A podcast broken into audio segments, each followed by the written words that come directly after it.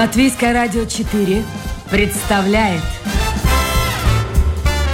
Александр Алексеев авторской программе Александр Студия.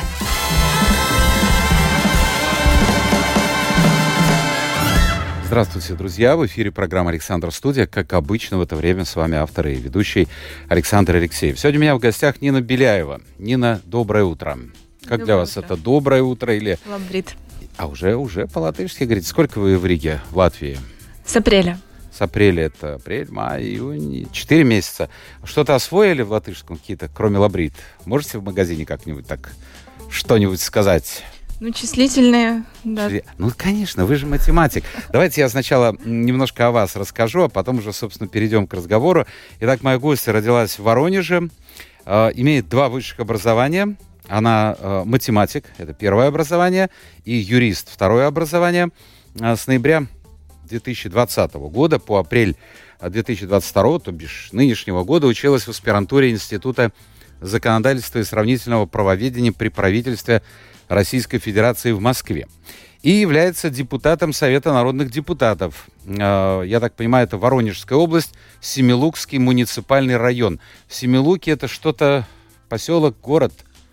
Это один из районов Воронежской области, э, то есть который граничит с городом Воронежем. Ага. И вы до сих, до сих пор являетесь депутатом. Да, пока меня еще не лишили полномочий, хотя я направила заявление об их сложении. Ну Вот вы- я накануне этой программы послушал ваше заявление. Я как-то с трудом представляю, что это заявление, выдержанное в таких довольно жестких тонах, будет озвучено или, по крайней мере, подшито э, в какие-то документы. Может быть, просто вам сообщат, а может быть и не сообщат. Все, Нина, вы больше не депутат. Чего ждете? Вы думаете, что вот такое жесткое послание, оно будет озвучено? Там э, преступная банда Путина и так далее, и так далее. Это жестко. Навряд ли пойдут на это. Но, с одной стороны, должны, да, потому что на основании чего, да, то есть... э, На основании заявления скажут. Ну, на основании заявления вообще должны, если я не присутствую, зачитать. То есть обычно это так происходит. А, но если не зачитают, ну да, они будут в такой ситуации, что э, либо не зачитывать, либо зачитывать и э, быть в непонятном правовом положении. А, ну, в принципе, как бы люди посмотрели, в том числе э, в Воронежской области, э, то есть э, там написали местные СМИ. э, А, СМИ написали, да? да, И вот что написали, интересно? Ну, некоторые написали нейтрально, э, то есть э, несколько изданий. Э, Есть издания, которые написали, ну, они постоянно о любом событии в моей жизни уже после миграции пишут э, обязательно с эпитетами там предатель, э, предательница и э, поливают, так сказать, Грязью. помоями. Ну, вы не единственный человек. Ну, вы сама себя такой не считаете. Нет. Но что интересно, даже вот в этих местах, где четко ну, виден, скажем так, такой вот дискурс, там э, в комментариях люди пишут, а что вы к ней прис- пристали?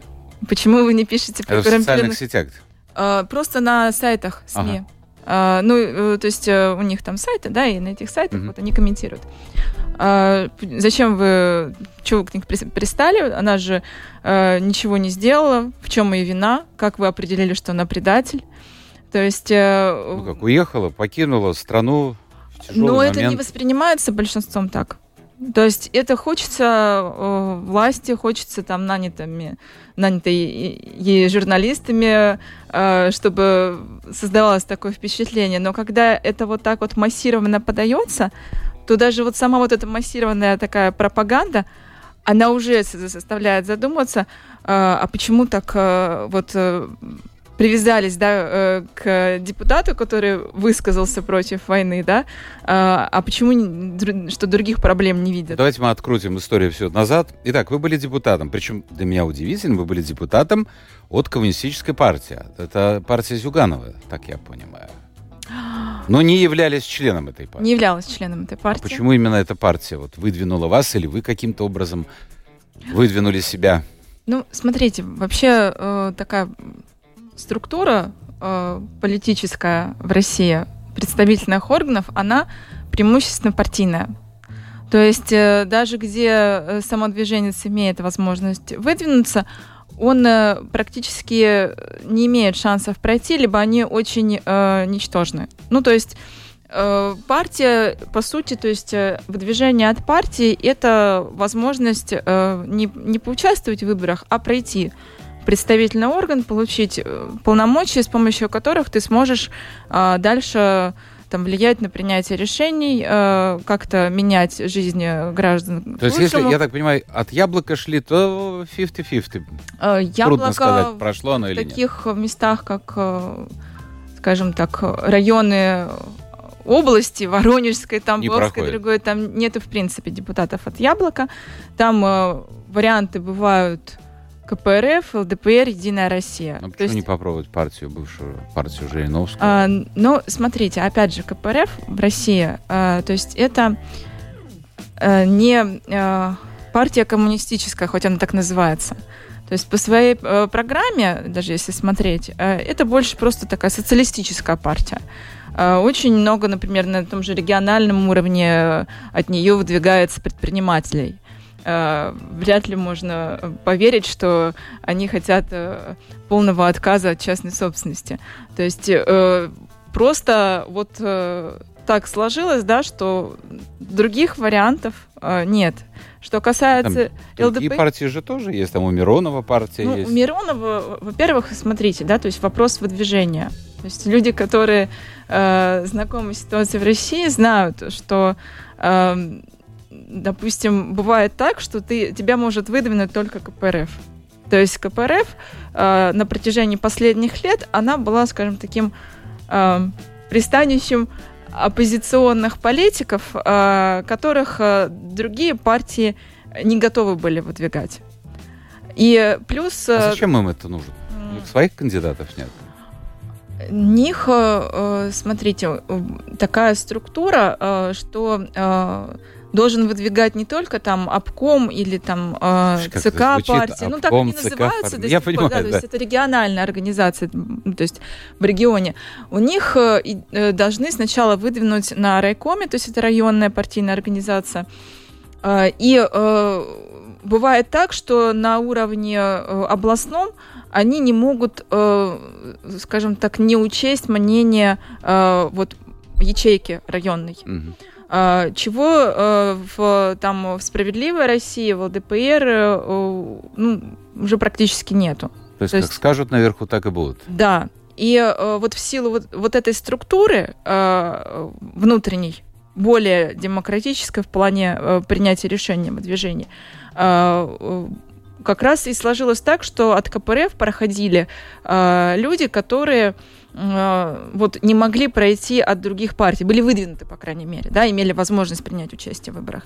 А сейчас, конечно, уже э, этот, э, скажем так, эту возможность прикрыли, то есть там создали, чтобы не пропускать решения вот райкомов районных организаций, создали специальные кадровые комиссии, которые вплоть до того, что на камеру спрашивают э, у кандидатов, которые хотят выдвинуться от э, КПРФ, как человек относится спец, э, к спецоперации. Сейчас. Да. Ну хорошо. Вот вы были депутатом, два высших образования, учитесь в аспирантуре в Москве. Казалось бы, впереди карьера.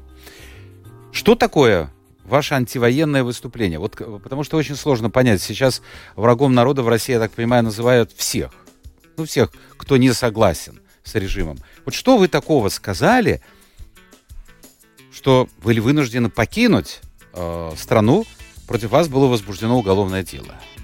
Вот что за антивоенное выступление? Я его не готовила. А, так получилось, что я писала в своих социальных сетях э, э, антивоенные посты, причем очень осторожные. Там э, были цитаты из Библии, заповедь «Не убей», э, история Каина Авеля. Ну и, в принципе, то есть там некоторые новости, но так, так что придраться к ним и найти состав преступления еще по состоянию на начало марта э, было сложно. Сейчас, конечно, из-за этого уже могли бы судить, потому что судят за все. И это не нравилось вот депутатам, э, некоторым от Единой России, э, которые вынесли этот вопрос на обсуждение на сессии. При этом, э, то есть меня об этом никто не предупредил, это было таким вот сюрпризом. То есть прошла вся повестка, и в конце в разном э, встал Вячеслав Жуков, это э, руководитель районного отделения Единой России, депутат тоже совета, и начал зачитывать на меня жалобу по поводу вот этих постов э, в социальной сети Одноклассники. То есть на заседаниях, на сессиях вы вы молчали, ничего не говорили, только в социальных сетях. Да, только в социальных сетях. Но, в принципе, у нас это была первая сессия с э, начала вторжения России в Украину. То есть э, э до этого там... Ну хорошо, ну обсудили да. там, ну, я не а, приняли решение какое-то, а уголовное дело -то. Дело в том, что когда зачитали, э, то есть это ну, такой был вот меня, можно сказать, наезд, да, э, конкретный. И э, я э, была поставлена перед фактом. То есть э, либо я сейчас отвечаю на заданные мне вопросы. И каюсь. А, ну, то есть... Конечно... Они ждали раскаяния с вашей стороны? Вот если вы покаялись, сказали, да, молода, глупа, простите. Я думаю, что да. Они думали, что таким вот э, э жестким прессингом они заставят э, меня раскаяться. Мне кажется, на то и было рассчитано. А вы? А, нет, я вышла и, и сказала, ответила на их вопросы так, как я думаю, назвала а, то, что происходит в Украине военным преступлением, сказала, что я считаю, что Россия должна вывести а, войска из Украины, что христианин поступать а, так не может, не может а, идти на захватническую войну, да, а, и что то, что там патриарх а, говорит, да, то есть это не соответствует христианскому вероучению. Теперь объясните, Нина, вот я уже говорил, карьера впереди. Угу. И вот такой шаг. Вы понимали, когда шли на вот эту встречу, чем это все может обернуться и чем это может закончиться? Что, что, что, ну, я не знаю, думали ли вы об уголовном преследовании, но то, что вы точно уже потеряете, кстати, вы действительно потеряли возможность учиться э, в аспирантуре, вас э, исключили оттуда после да. этого, да? То есть вы, вы просчитывали какие-то шаги, вы думали, вот, а что со мной будет? Нет, я не просчитывала. Ну, во-первых, э, к заседанию я в этом плане не готовилась, да, э, но когда я даже и писала вот посты, я понимала, что, ну, наступает, да, такое время, что, в принципе, за позицию э, я не думала, что будет уголовное дело, но я понимала, что могут быть проблемы по учебе, то есть, ну, какие-то, да, то есть мне сложности будут создавать. Уголовное дело я, конечно, не ждала, поэтому и соблюдала определенную осторожность. Mm-hmm. Но для, э, для меня было важно не молчать, потому что э, я понимала, что э, это то малое, э, что я могу сделать, чтобы попытаться переубедить э, своих, э, э то есть, э, ну, со, сограждан, людей. А вы думаете, которыми... вот этим вы переубедили кого-нибудь? Возможно. Э, потому что все-таки сейчас опросы показывают, что э, отношение к войне э, меняется, поддержка ее снижается в России. Ну, разные опросы. Там назывались совершенно фантастические цифры. 70%, кажется, в начале было. Ну, я думаю, войну. что они были завышены, потому что все равно это оценки, скажем, такие, которые делало само государство, да, тоталитарное. Но когда я, э, когда вот это вот мое выступление, оно разошлось по социальным сетям, я получила же много очень э, комментариев поддержки э, и комментариев, и личных сообщений во всех социальных сетях. И они были не только от людей, которые там живут в Санкт-Петербурге, Москве, где обычно потенциал такой протестный высокий.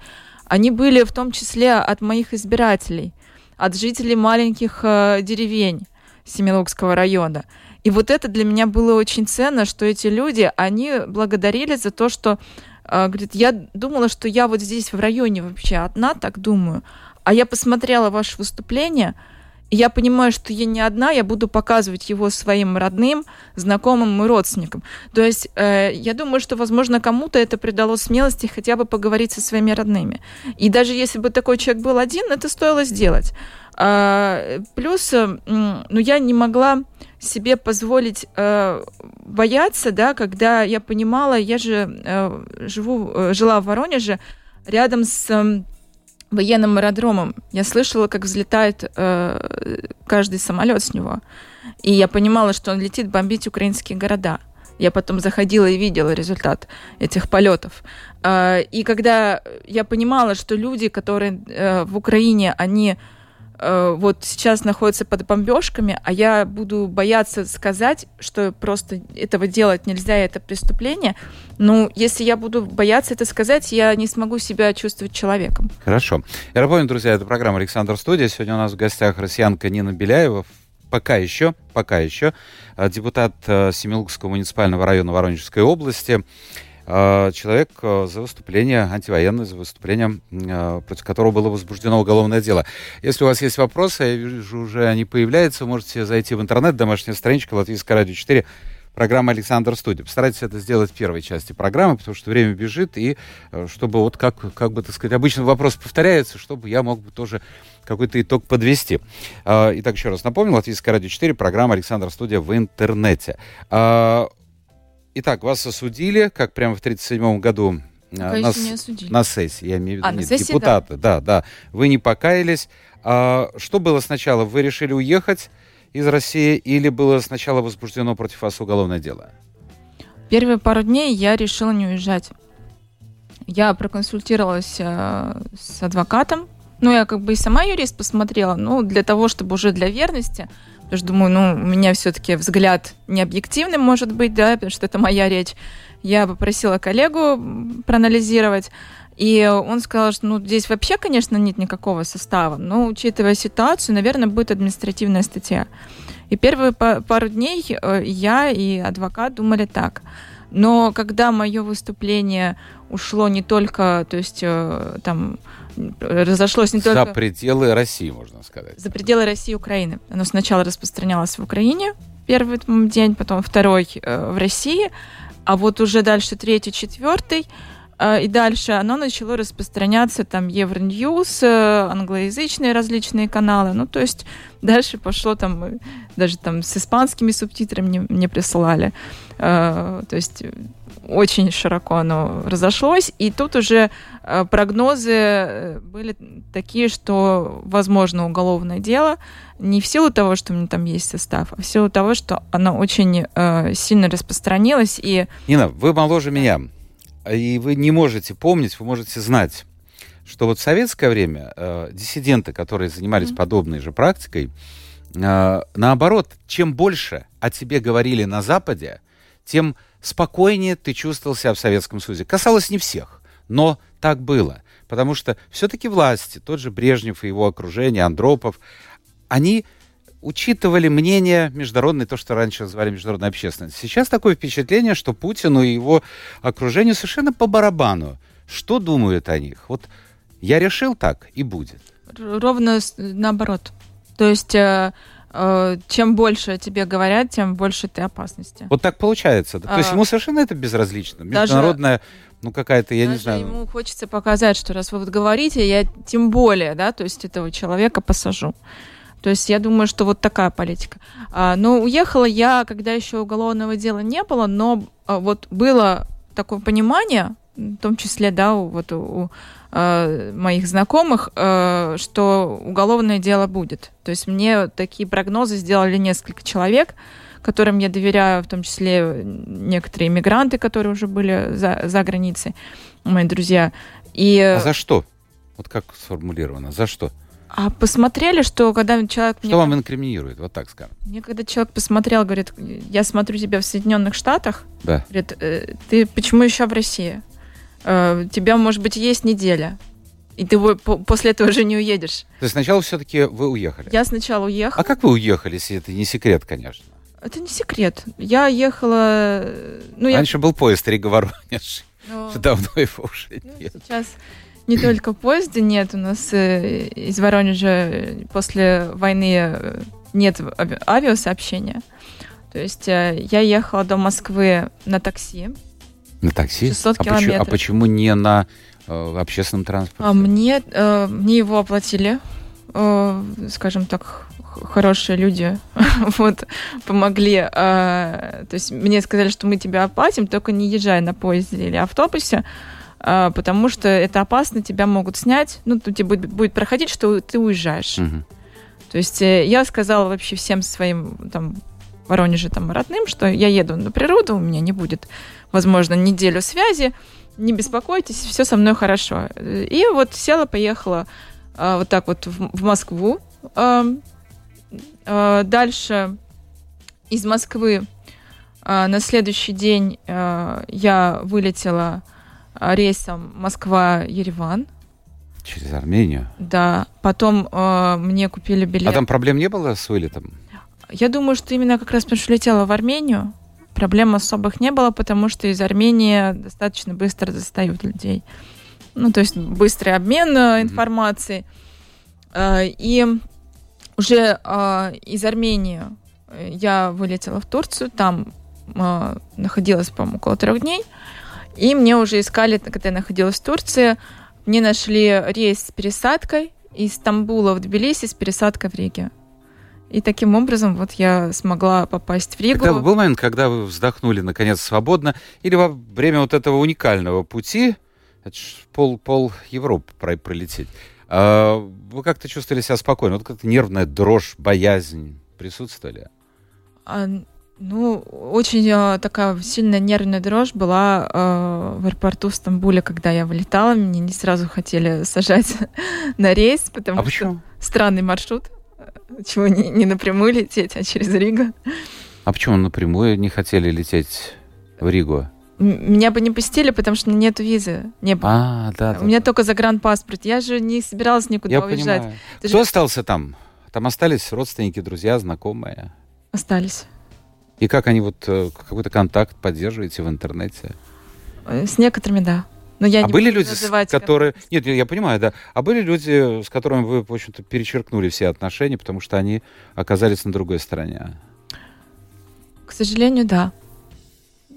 А что происходит в России? Вот объясните мне, пожалуйста. Я вчера смотрел ужасающие кадры. Я понимаю, война — это жестокая вещь. Это страшная вещь.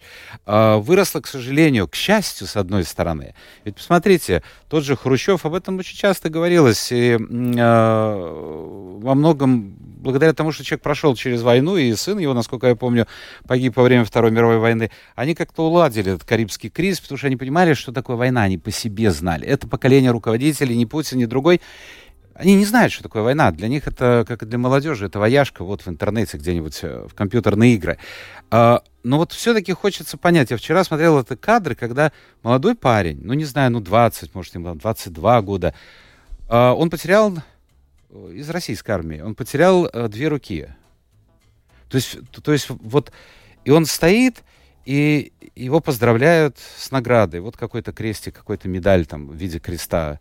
Я вот подумал, а рядом же люди, рядом родственники, наверное, мама жива, наверное, какие-то, не знаю, папа жив, сестры, братья. Вот что они думают обо всем этом? Кого они винят?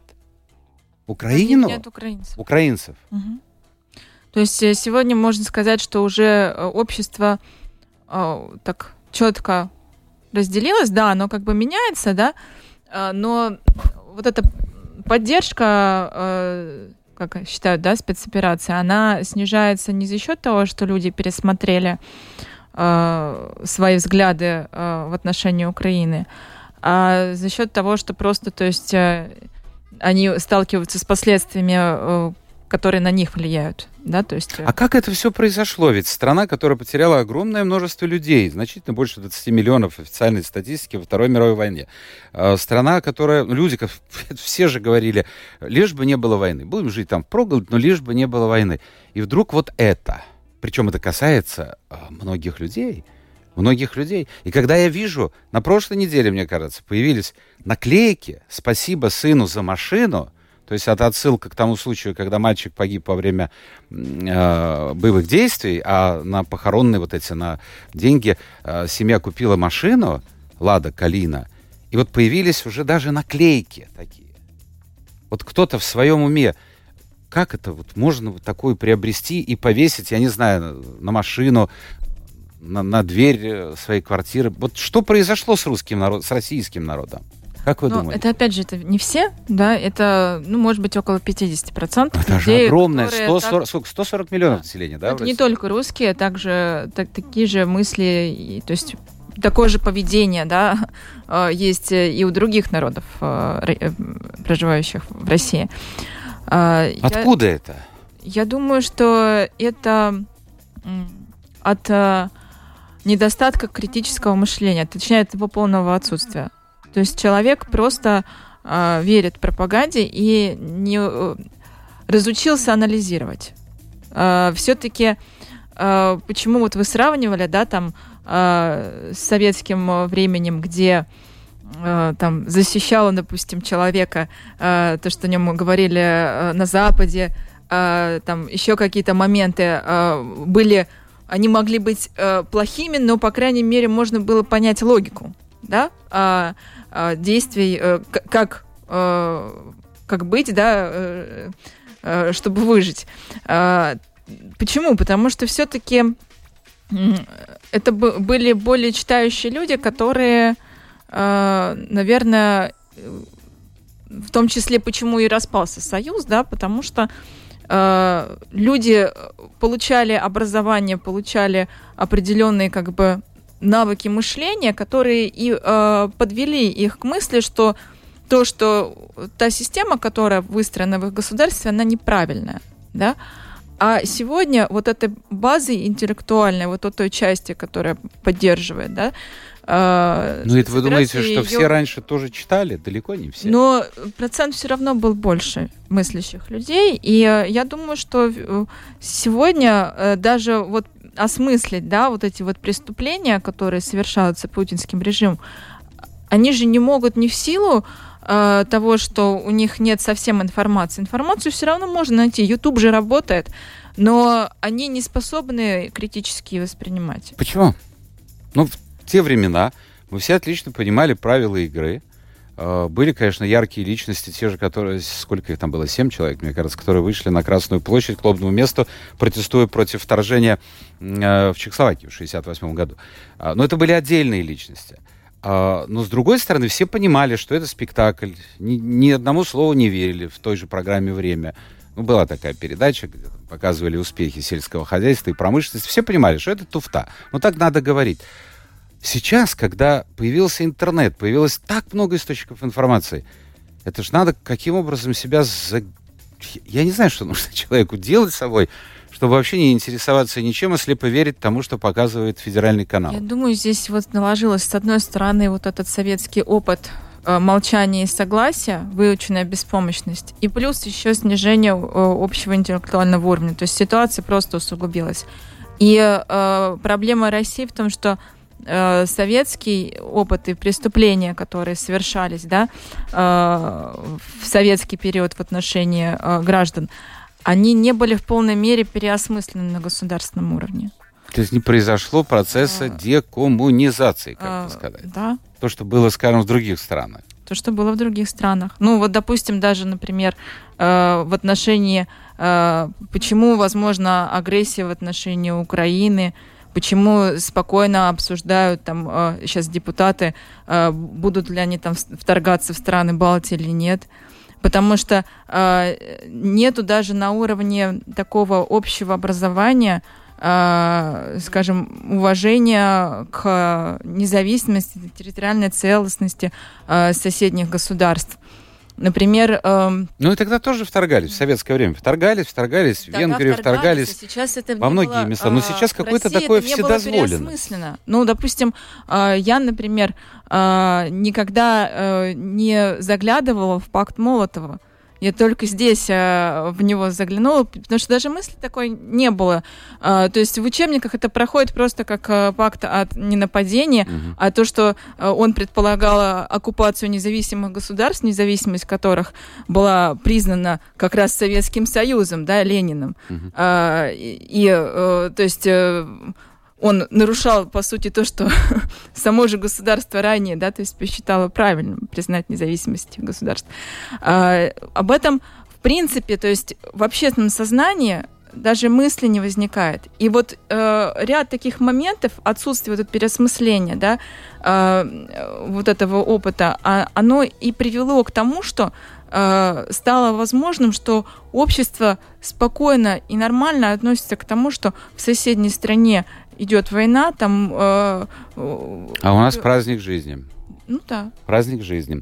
А, времечко-то бежит, бежит, бежит. Давайте мы сейчас перейдем к вопросам. Они повторяются. А, наиболее интересно я сейчас озвучу. Но скажите мне, пожалуйста, вот разные точки зрения существуют. Одни считают, что виноват во всем Путин и его окружение. Другие считают, что виноват весь фактически народ России. Как вы считаете, кто виноват во всем этом? Ну, я думаю, что здесь э, точно не весь народ, да, потому что даже там европейские конвенции, они запрещают коллективную ответственность в, в плане коллективную вину, не ответственность, коллективную вину, да, потому что вина это вещь индивидуальная. Если человек что-то сделал, да, он виноват. Ответственность это немножко другое, это когда она может быть коллективной, когда ты чувствуешь ответственность за свою страну. Ну вот ответственность, хорошо. А, Он говорит, вот, не вина, ответственность. А, то есть это, допустим, ну это, да, это не вина. А, вина здесь все-таки Путина, а, вина пропагандистов, а, вина тех политиков, которые продолжают публично поддерживать а, эти преступления.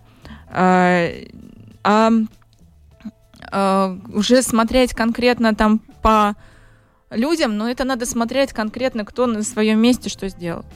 То есть, если человек там э, выступил даже в каком-то районном СМИ, возможно, да, он кого-то привлек этим на войну, вот это преступление, да, это его вина. А что, чем это все закончится вообще? И когда это все это закончится, на ваш взгляд? Вот когда закончится, здесь сложно говорить. Мне кажется, здесь э, не совсем правильные... Ну как, э, конечно, это э, самый долгий вариант. Это закончится э, победой у Украины на поле боя. Она победит, да, с помощью оружия, поставок, да, которые, то есть, поставляет весь мир. Но это будет очень долго, э, и это унесет очень много жизней и украинцев, и россиян. Э, и, к сожалению, сегодня все ждут именно такой победы, не рассматривая, например, о чем тоже недавно говорил э, Дмитрий Гудков, о том, что нужно раскалывать российские элиты. То есть потенциала протестного в России сейчас уже нет. То есть все запуганы или сидят? А, да, либо запуганы, либо сидят. А, но при этом, а, то есть э, нету механизма, то есть есть а санкции. как можно расколоть? Вот смотрите. Смотрите, есть санкции, но нет механизма выхода из них, да? И что э, сейчас, о чем, то есть думает, то есть вся верхушка, да, элиты? А, в том числе там в силовых структурах, там депутаты и так далее, они уже все с точки зрения Запада преступники. И Путин, получается, такая повязаны, гар- гарантия, да, их, э, по крайней мере, безопасности в России.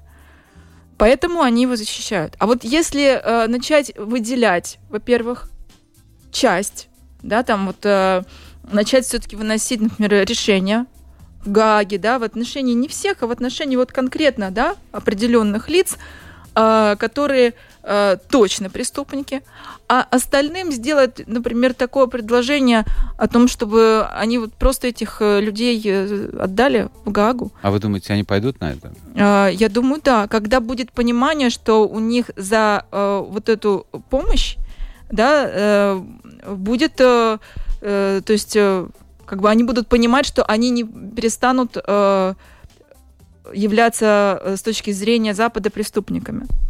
То есть, э, когда сегодня есть, мы как говорим... Бы амнистия для тех, кто да. слишком мало или вообще не запятнался. Или, да, да или, по крайней мере, предпринял э, действия, направленные на устранение последствий этих вещей. Нет, вы сейчас э, запросили политическое убежище, вы сказали, что до 10 э, августа будет известно, да?